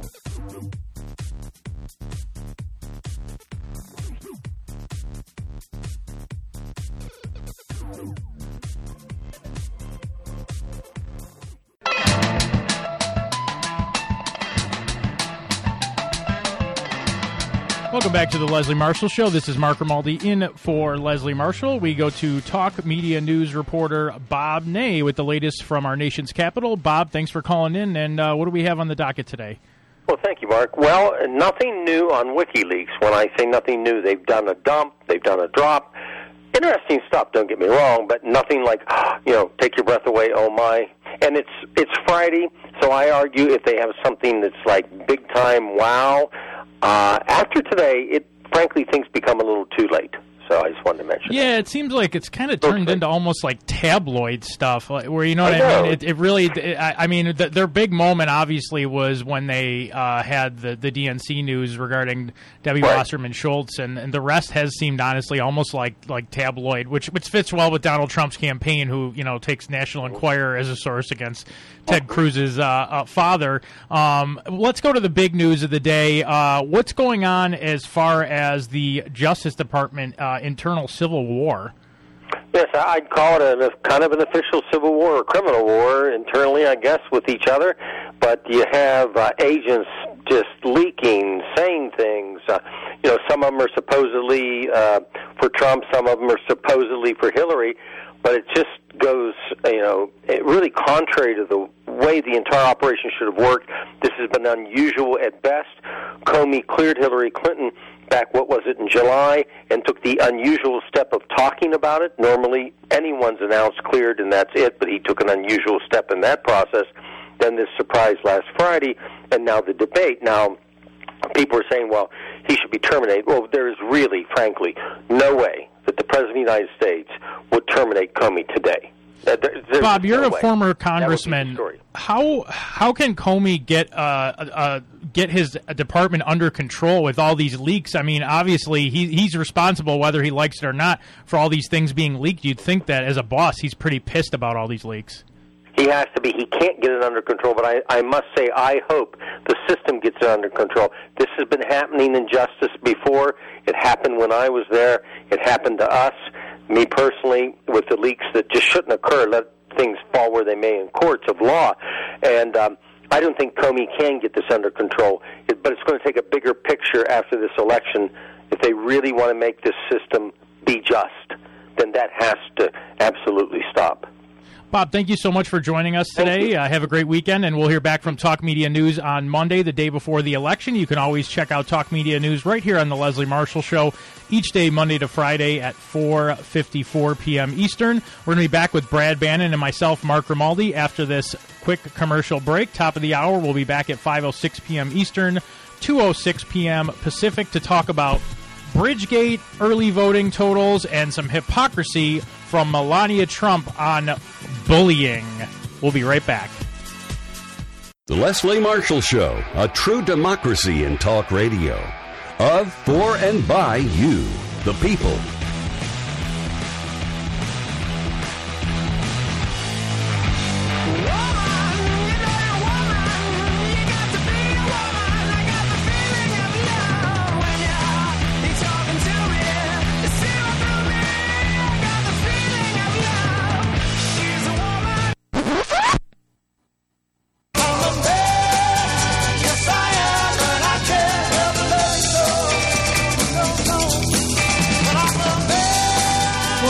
Leslie Marshall Show. This is Mark Grimaldi and Brad Bannon in for Leslie Marshall. Leslie is uh, taking care of her daughter, who unfortunately caught the uh, nasty flu that Leslie had been battling all week. So uh, she's taking her uh, parental duties uh, on today, so we're uh, just helping her out. In the meantime, uh, this is Mark Grimaldi and Brad Bannon. Brad runs Bannon Communications Research, a polling, message development, and media firm which helps labor unions, progressive issue groups, and Democratic candidates win public affairs and political campaigns.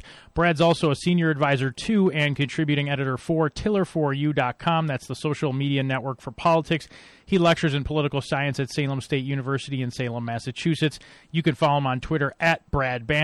Just as a reminder of the past two hours, if you don't want to wake up Wednesday morning with Donald Trump as president, you can do something about it. Obviously, number one, vote. But number two, handy dandy website here, you can go to moveon.org forward slash win. That's moveon.org forward slash win.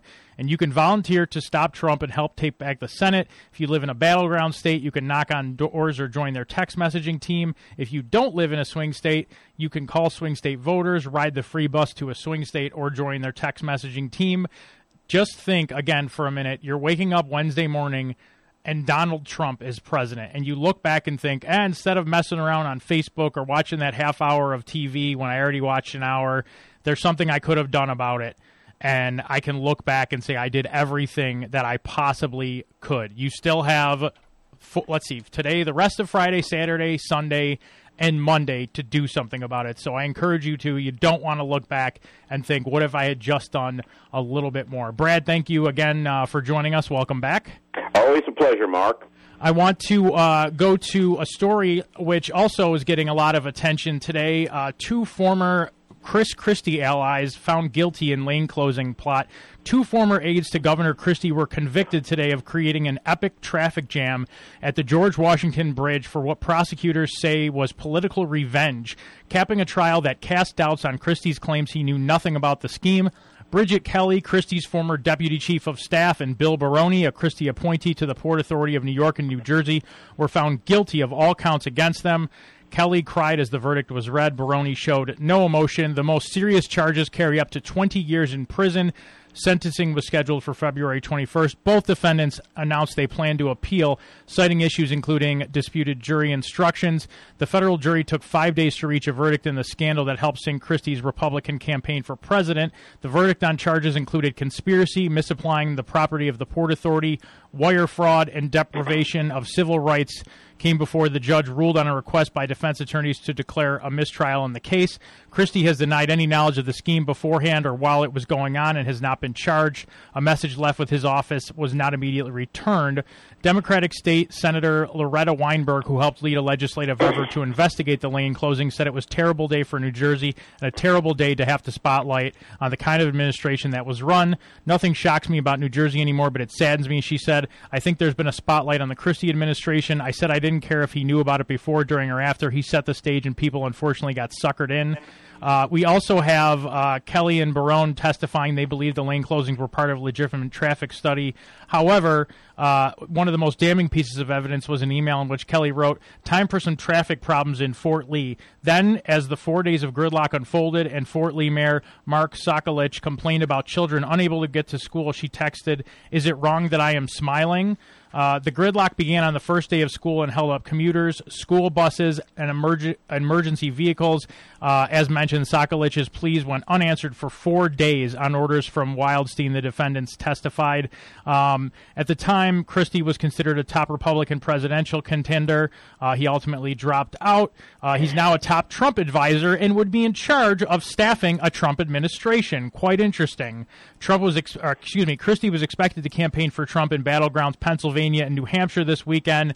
Uh, it's not clear whether or not he'll still be doing that that whether the trial did not definitively pin, uh, while the trial did not definitively pin the scheme on Christie, it reinforced his reputation among his critics as a bully, with accounts of profane tirades, threats of bodily harm, and tough guy posturing among the governor and his inner circle. Uh, Christie once threw a water bottle at Kelly in anger. She testified, and Wildstein told the jury that Christie called him Mr. Wolf after the character in the movie Pulp Fiction, who is called to clean up dead bodies. Uh, according to testimony, Christie's office also used the Port Authority to punish or remote, re- reward local politicians. Brad, uh, what are your thoughts on this uh, this verdict today? Well, this is uh, a blow to the Trump campaign, a serious blow. Uh, first of all, uh, Chris Christie is in charge of the Trump transition team. Now, it's probably good for Christie that there'll be no Trump transaction uh, because I think the next shoe to drop is that uh, Governor Christie is going to be indicted for his role uh, in the bridge closing. And so I don't think you really have time to run a Trump transition team. So it's probably just as well uh, that uh, Trump's not going to win. Uh, the second thing is, uh, you know, it, at this point in election, there's always uh, talk about uh, possible cabinet appointments. Uh, well, if you uh, look at uh, the possibilities uh, for a Trump attorney general, uh, at the top of the list would be Chris Christie, uh, who was a U.S. attorney. Uh, and the irony of a possible attorney general being involved in a serious breach of law uh, is so delicious, I can hardly stand it. Well, especially when you had that outrageous like witch trial that Christie directed during the Republican National Convention, listing these supposed charges against Hillary Clinton, and then the lock her up chant, and it's like you look at actual finally a trial, which by the way, you know, no matter what happened with the FBI emails, we have no conclusive evidence at this point. Even through the, the year long investigation, nothing was de- found definitively, as Comey said, nothing even close to bringing charges. Even sources have said the emails that they're investigating now, there would have to be something significantly different than everything they've already found to rise to the level of something that's prosecutable. So you have to let these things play out, evidence be examined, which it was in this case. They thought it was strong enough for a trial, which they're not even at um, with what was believed to be relevant emails in the uh, Hillary Clinton email. Yeah. The other thing that Christie's going to have to deal with is uh, there. Even before this verdict came down today, uh, there was a serious move in the uh, New Jersey state legislature uh, to impeach Governor Christie. Uh, so my guess is he's going to have all sorts of legal problems to deal with uh, very soon, and uh, you know I don't think he'd even have time to run the Trump transition if there ever was a Trump transition, which hopefully there won't be, and there probably won't be.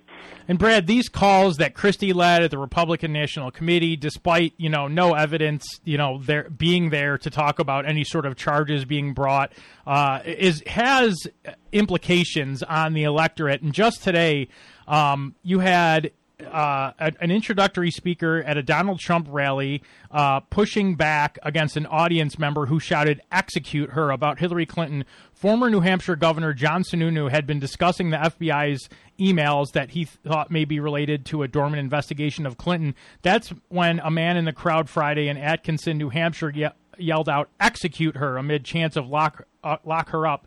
While such rhetoric is not unusual at Trump rallies, Sununu paused for a moment to chastise the man. He said, quote, No, you don't need that kind of stuff, really and truly. There's a limit to what's acceptable. Sununu did not support Trump in the primary, but now says that Clinton makes it damn easy for him to back his party's nominee. It kind of reminds me of when John McCain had to rebuke that lady in the presidential election who started talking about President Yeah. Obama being a secret terrorist. Yeah, and and one of the big problems here uh, is that you know Donald Trump certainly uh, you know joined in the lock up Hillary uh, chorus uh, at the Republican National uh, Convention, uh, and as you just said. Uh, uh, Chris Christie did too, uh, and God knows uh, Rudy Giuliani uh, will tell anybody who happens to be within spitting distance of him that Hillary's going to jail. And what is very troublesome here, uh, from a legal and moral standpoint, is that the Trump campaign, uh, including Mr. Trump and uh, Christie and Giuliani, who both, by the way, should know this because they were both lawyers and both U.S. district attorneys, uh, are basically, uh, uh, you know, are you know, ex, you know, basically cry, you know, executioning uh, Hillary Clinton before she's even been accused, formally accused of a crime. You know, one thing, Hillary Clinton has never been indicted for anything and you can't be judge, jury, and executioner because that's not the way our legal system works. Uh, and you know, I, I think I'm especially sad to hear this stuff coming from Christie and and Giuliani because they were both lawyers. Uh, they both uh, were U.S. attorneys, uh, one for New Jersey, one for New York, and they should know a lot better. Uh, you know, our legal system specifically makes it impossible for somebody to be judge, jury, and executioner, and that's what Donald Trump and his supporters want to be. You know, hey, lock, lock up Hillary. she hasn't been indicted for anything, uh, and even if she is indicted, she hasn't had a trial, uh, and those formalities, uh, legal formalities, uh, prevent gross abuses of uh, civil rights for one thing. And i just think you know trump administration you know donald trump wants to be czar of america. He wants to decide um, who's going to be investigated who's going to be indicted who's going to be uh, convicted and who's going to go to prison or worse. And that's just not the way america works No, that happens in banana republics, not the United States of America. Uh, we're going to come back after this break with more. It's Brad Bannon and Mark Grimaldi in for Leslie Marshall. You're welcome to join us at 8886 Leslie. That's 888 537 543. We're going to get to more discussion. We're going to get to more calls. Uh, you won't believe who took a stand against cyberbullying yesterday. The irony uh, can't get much better than that. Uh, we're also going to discuss some early voting totals, uh, a disturbing story that the FBI is examining fake documents targeting the Clinton campaign. And uh, if we have time, we have quite a, a, a zinger. Uh, the RNC told a judge that Pence doesn't know what he's talking about. Want to know what we're talking about with that? You can join us at 886 Leslie and listen after the break. We'll be right back after this quick commercial break. You're listening to The Leslie Marshall Show. Truth for all sides of the spectrum. 8886 Leslie.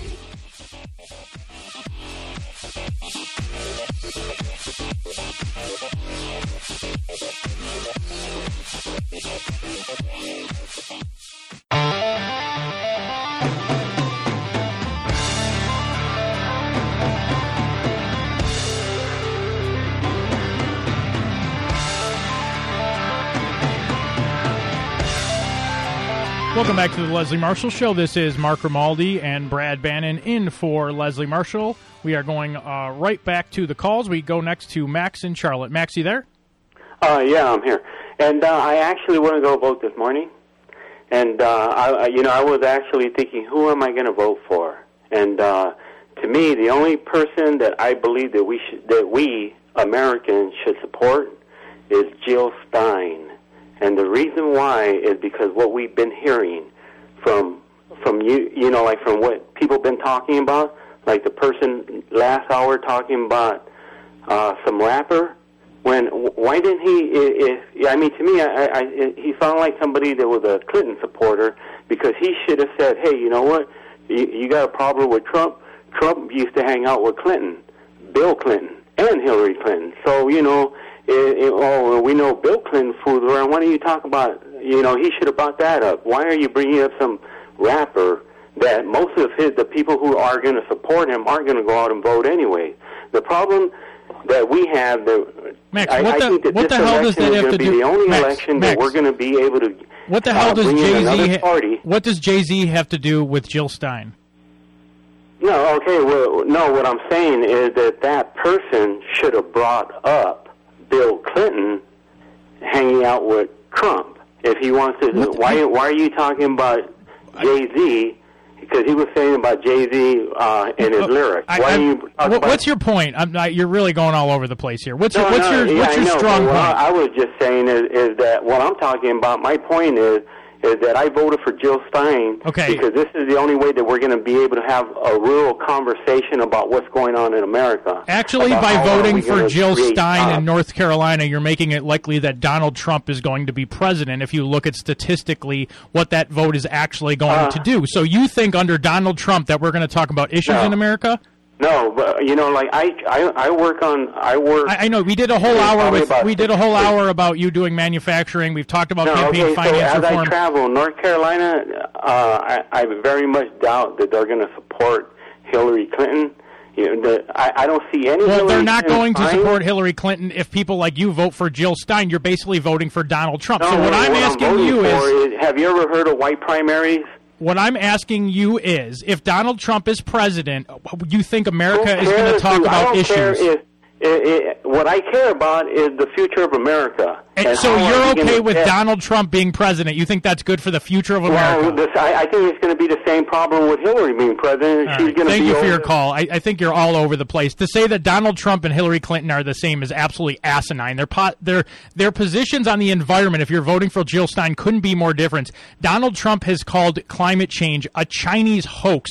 Hillary Clinton's in t- one of her biggest infrastructure plans for our economy is around uh, developing a new energy economy and building out green technology for our infrastructure. So clearly, uh, you just have not examined the issues, and I think it's really sad that people like you are going to make it more likely that Donald Trump is going to be in the White House. And you know what? There's people like Max out there, so that means people like us who have common sense and do care about the environment have to work even harder to make sure Donald Trump doesn't get into the White House because clearly you just had the Paris Agreement go into effect today. That's really good for fighting climate change. Donald Trump said that he could reverse that. So if you care about climate change, you damn well better not go out and vo- vote for Donald Trump. You should be voting for Hillary Clinton because a vote for Jill Stein literally takes away from Hillary Clinton being president. Look at what happened with Ralph Nader. I mean, you don't have to check go that that far back in your history books to see what happens. Uh, Brad, would you agree with me on that?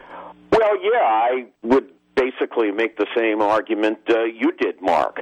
Uh, if you look, Donald Trump uh, wants to repeal um, all the new regulations, uh, env- anti-environmental regulations uh, that came out of the Environmental Protection Agency uh, during the Obama administration, uh, and like you said, the difference uh, between Hillary Clinton's program uh, for dealing with the environment and the fact that Donald Trump doesn't think it's a problem and a hoax is mind-boggling. Uh, if you look at if you Max or anybody else go to Hillary Clinton's website, uh, you can see she has a very comprehensive program uh, for dealing with uh, global warming. Uh, yeah, a good example is uh, you talked about the Paris Accords going into effect today.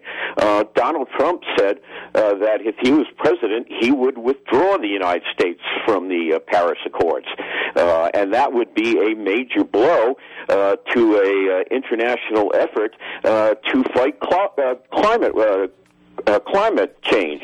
Uh, so uh, you know the difference between. I know. I again, I I admire Jill Stein's environmentalism, uh, but uh, in terms of environmental policy, uh, Brad, you're going to have to hold your thought. We're coming up on a hard break. This is Brad Bannon and Mark Grimaldi in for Leslie Marshall. We'll be right back to your calls after this break. Welcome back to the Leslie Marshall Show. Mark Grimaldi and Brad Bannon in for Leslie Marshall. We're going to go right back to our calls. We go to Elise in Virginia, uh, Richmond, Virginia. Elise, thank you for your patience and go ahead with your thoughts. Okay. Um, so I'm Hispanic, and I wanted to mention a couple of things. Um, the first is that most people are pretty unaware of all of the power that the president would have, and if that were Trump, um, he has already promised to uh, revoke DACA, uh, which is the Dreamer Act. Uh, so basically, all of those students could literally have somebody, you know, knocking on their door and deporting them and their families because their families don't have papers. Otherwise, they wouldn't be DACA.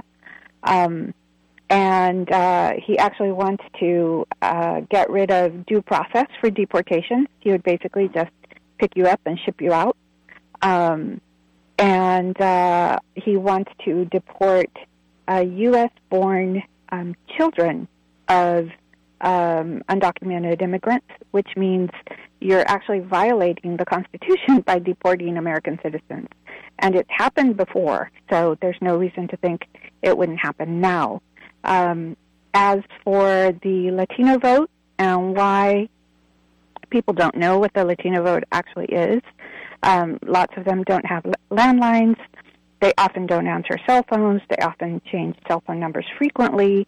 Um, and um, but they are a very tight community. And now in Florida, there are thousands of um, Puerto Ricans that have moved from PR to the mainland because of economic problems, and a lot of them, or the majority of them, are voting um, Democrat.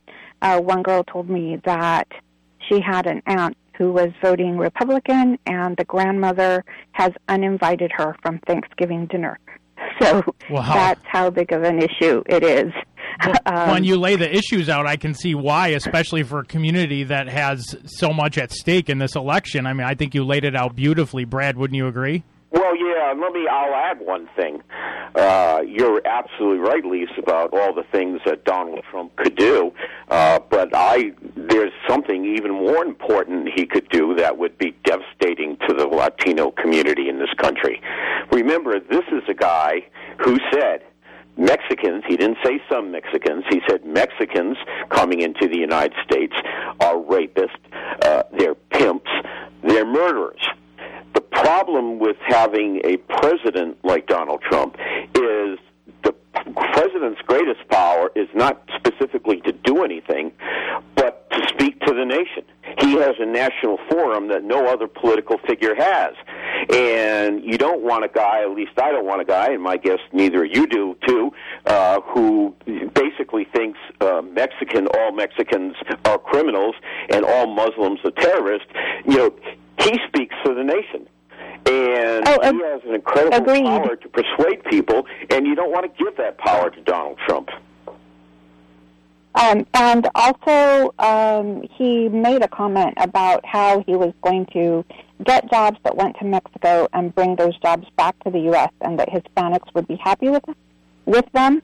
Um, well, the jobs he's talking about is unskilled labor. And excuse me, I am um, an IT professional. I am not unskilled labor, and no, I'm not going to be happy with you know, a, an assembly line job that you bring back from Mexico at minimum wage. You know. No, exactly. I mean, the, the the fact I think you also bring up some articulate points. One thing I would say is I think the Latino vote could very well determine this election. I mean, if you look at the states where it's going to come into effect, like Florida, but also Nevada and Colorado, it's going to be huge. So Arizona, Arizona, I, I would definitely encourage you. They you. think it might even impact North Carolina. Yeah, North Carolina. I mean, Texas, even eh, on the Senate level on a lot of uh, elections. So I would say I just learned about that today. That moveon.org forward slash win. So if you're just looking for a quick tool to share with people who you think will be able to help and, and want to do more than just vote, I would definitely encourage you to, to uh, share it with them if you'd be so kind. Let me say one more Yes. thing about what Lee said. Sure, go ahead. The other problem I see with uh, Trump's plans to uh, deport undocumented immigrants is essentially my understanding. What he says he's he wants to create a national police force that's going to go door to door, uh, round up Latinos, and pack them all uh, uh, out of the country. And you know the idea of that kind of basic national vi- vigilante fo- uh, force is incredibly scary, uh, and it's also probably a violation of the Constitution too. Um, but you know, uh, I was this- told that I'm sorry uh, to interrupt. I was told that that deportation force can be very easy, easily created by um, implementing the policies that Bush set out after 9/11 of deputizing police. Well, yeah, in theory that's true, but let's let's take an example. Uh, let's say Los Angeles. Uh, many undocumented immigrants uh, living in Los Angeles. Um, do you think the Los Angeles police force is going to cooperate with Donald Trump um, and round up uh, Latinos and throw them out of the country? Probably not, since a very high percentage of the uh, Los Angeles City Police Force are Latinos, uh, and it's a da- it's the very concept is dangerous, and I think uh, that part of it, as the rest of it, is very very scary. Well, and then you're going to have police forces split about some losing their jobs probably for not following orders. You're going to have, uh, you know, police forces split, which if they're derelict of duty, that's going to create other problems. I mean, I think it's terrifying. So I definitely am uh, happy that you're finding that the Latino community you're in contact with is doing something about it and mobilizing. Again, I would encourage all of them to check out moveon.org forward slash win.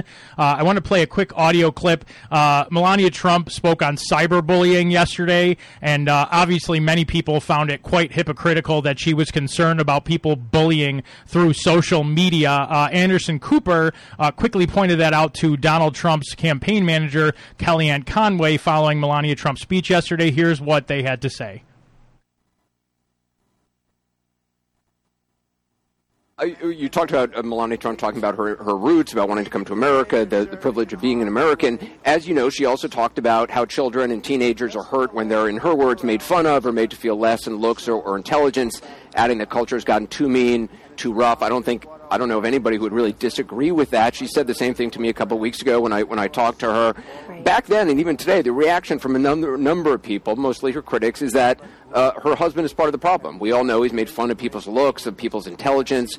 Jake Tapper asked this question earlier of a surrogate, and I think it's the right question to ask. If it's not okay for kids to do this, why is it okay for adults, for Donald Trump? Well, it's really not okay for anyone to do it with with malicious intent. But the, you know, I, I hate to break it to the political class or even the media, but most of what's on Twitter are not is not about politics or journalism. The question is, doesn't this start at home? I mean, I mean, isn't the problem at her own dinner table? It do, no, it's not at her own dinner table. The fact that her husband's running for president and defends himself sometimes or tweets things out. Look at all of his tweets. What about his Well, tweet about what he was talking doing about first Reina's 100 face days? Wasn't about a about- counterattack. That was just that, that was just an attack. I'm sorry. Talking about Carly Fiorina's face was not a counterattack, a counterpunch. That was just mean. And then he went on he went on a national stage in front of tens of millions of people, I would presume, and said that she has a very beautiful face, that she's a beautiful woman. I thought the hypocrisy there was perfectly highlighted, as it's been many times by Anderson Cooper. I know Reggie, you wanted to get in on that subject. Go ahead. Yes, I do. Yeah, it isn't it isn't it hypocritical of Melania Trump to talk about cyberbullying bullying when her very own husband is doing it? And I heard I heard Stephanie Miller on Randi Rhodes Show over an hour ago saying that she should slap his the smartphone out of his hand, and uh, you know, in order for him to uh, avoid cyberbullying other people. Well, I agree, and also there's been it's been documented uh, throughout the United States a lot of different cases. It's called the Trump effect of children bullying other children using phrases that Trump's used, like saying Trump as they're bullying, or talking about building a wall, targeting it out, uh, targeting people of color, Latinos, Muslims, and using that rhetoric towards them. So I think it's uh, the irony couldn't have been more just outlined for me when she was giving that speech. Everybody's thinking about her husband, especially she's talking about social media. I mean, it was pretty extraordinary to me. Brad, did you? Yeah, it that way? was, and I mean, you know, I uh, uh, someone told I wasn't watching CNN at the time when she gave the speech, and somebody told me uh, that she had just announced to a group of women in Pennsylvania uh, that cyberbullying was going to be a number one priority. And I said, "Oh, come on, he, that's not true." I mean, her husband is the exhibit number one in cyberbullying. But then he said, no, he, she really said that. And by the way, I've just written an article about this uh, cyberbullying, Melania Trump's uh, argument against cyberbullying, and uh, it will be tomorrow. Appear at the Hill, uh, which should be uh, thehill.com. And you know, the other thing I found very strange about uh, Melania's speech the other day was that she said she came to the United States uh, because uh, Ronald Reagan had made this a great country. Well, surprise, she came to the United States in 1996 when Bill Clinton was president, and Bill Clinton had just pulled the nation out of a dangerous recession uh, created by his predecessor, uh, the first President Bush. So if she's going to thank anybody for coming to the United States and having economic opportunities, uh, it's not Ronald Reagan, it's Bill Clinton. And again, that also, uh, some people would call it irony. Some people would call, like me, would call it hypocrisy. We're to come right back after this break with our final segment. Mark Grimaldi and Brad Bannon in for Leslie Marshall. We'll be right back.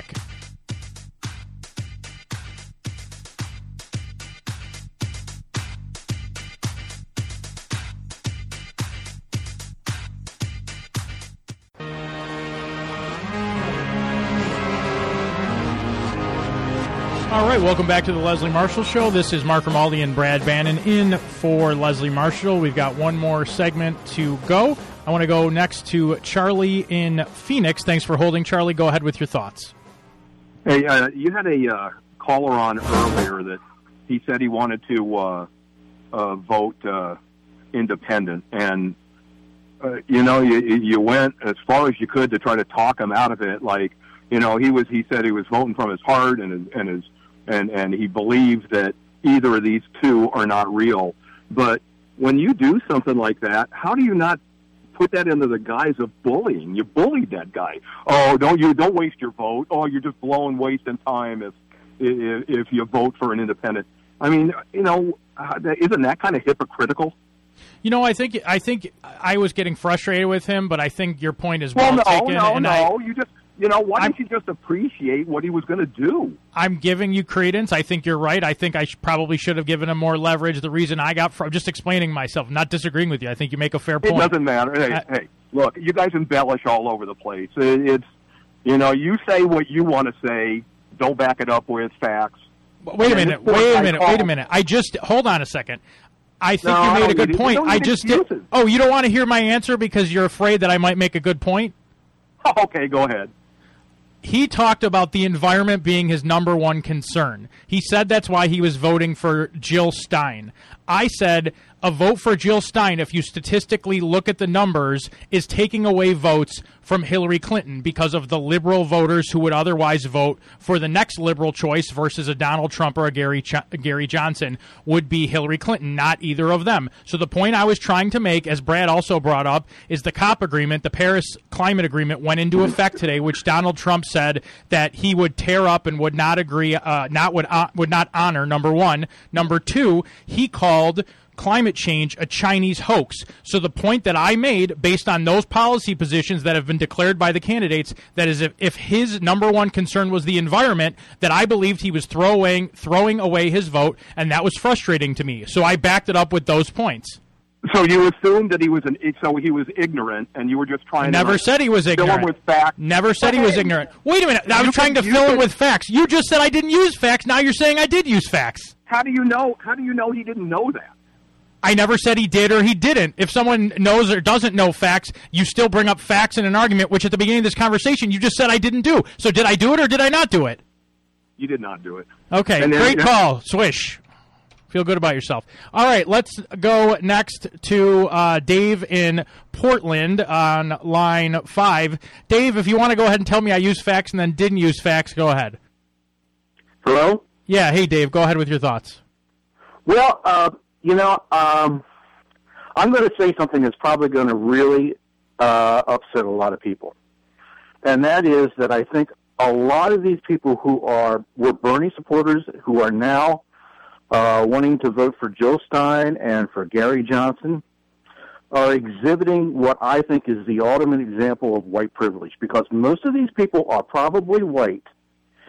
And if Trump becomes president, they're not going to see the serious side effects of his presidency like the minorities are, like women are going to see it, like the poor are going to see it. I think most of these people, they may think that their ideas are principled, and don't get me wrong, they probably are, but the fact of the matter is, they are probably not going to suffer the most under Donald Trump.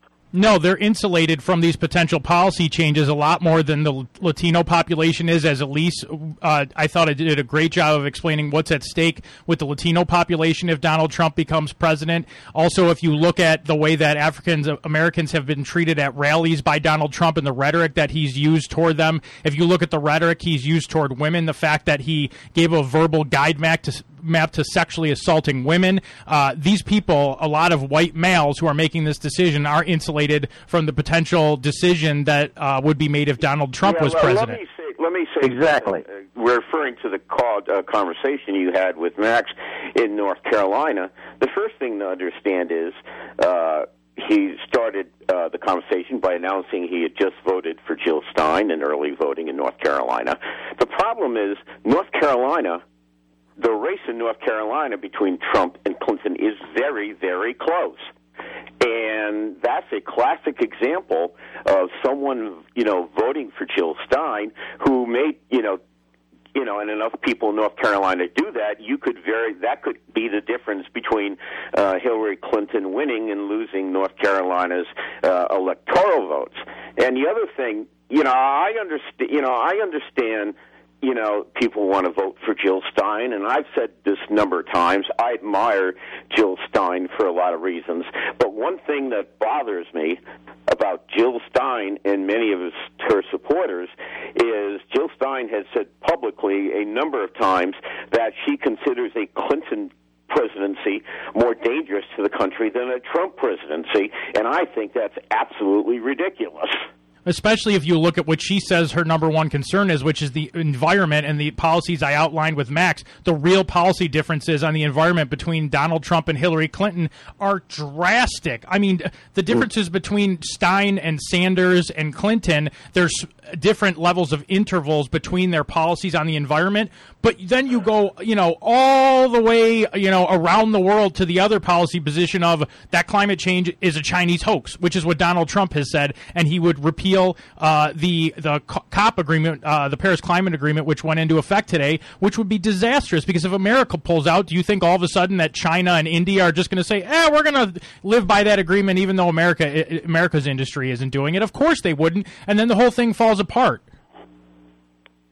But anyway, thank you for your call. Uh, I want to appreciate, or I want to thank you for your call, Dave, in Portland. We got a little bit of time left. I want to go next to Jake in Eureka, California, on line one. Jake, go ahead with your thoughts. Thanks for calling.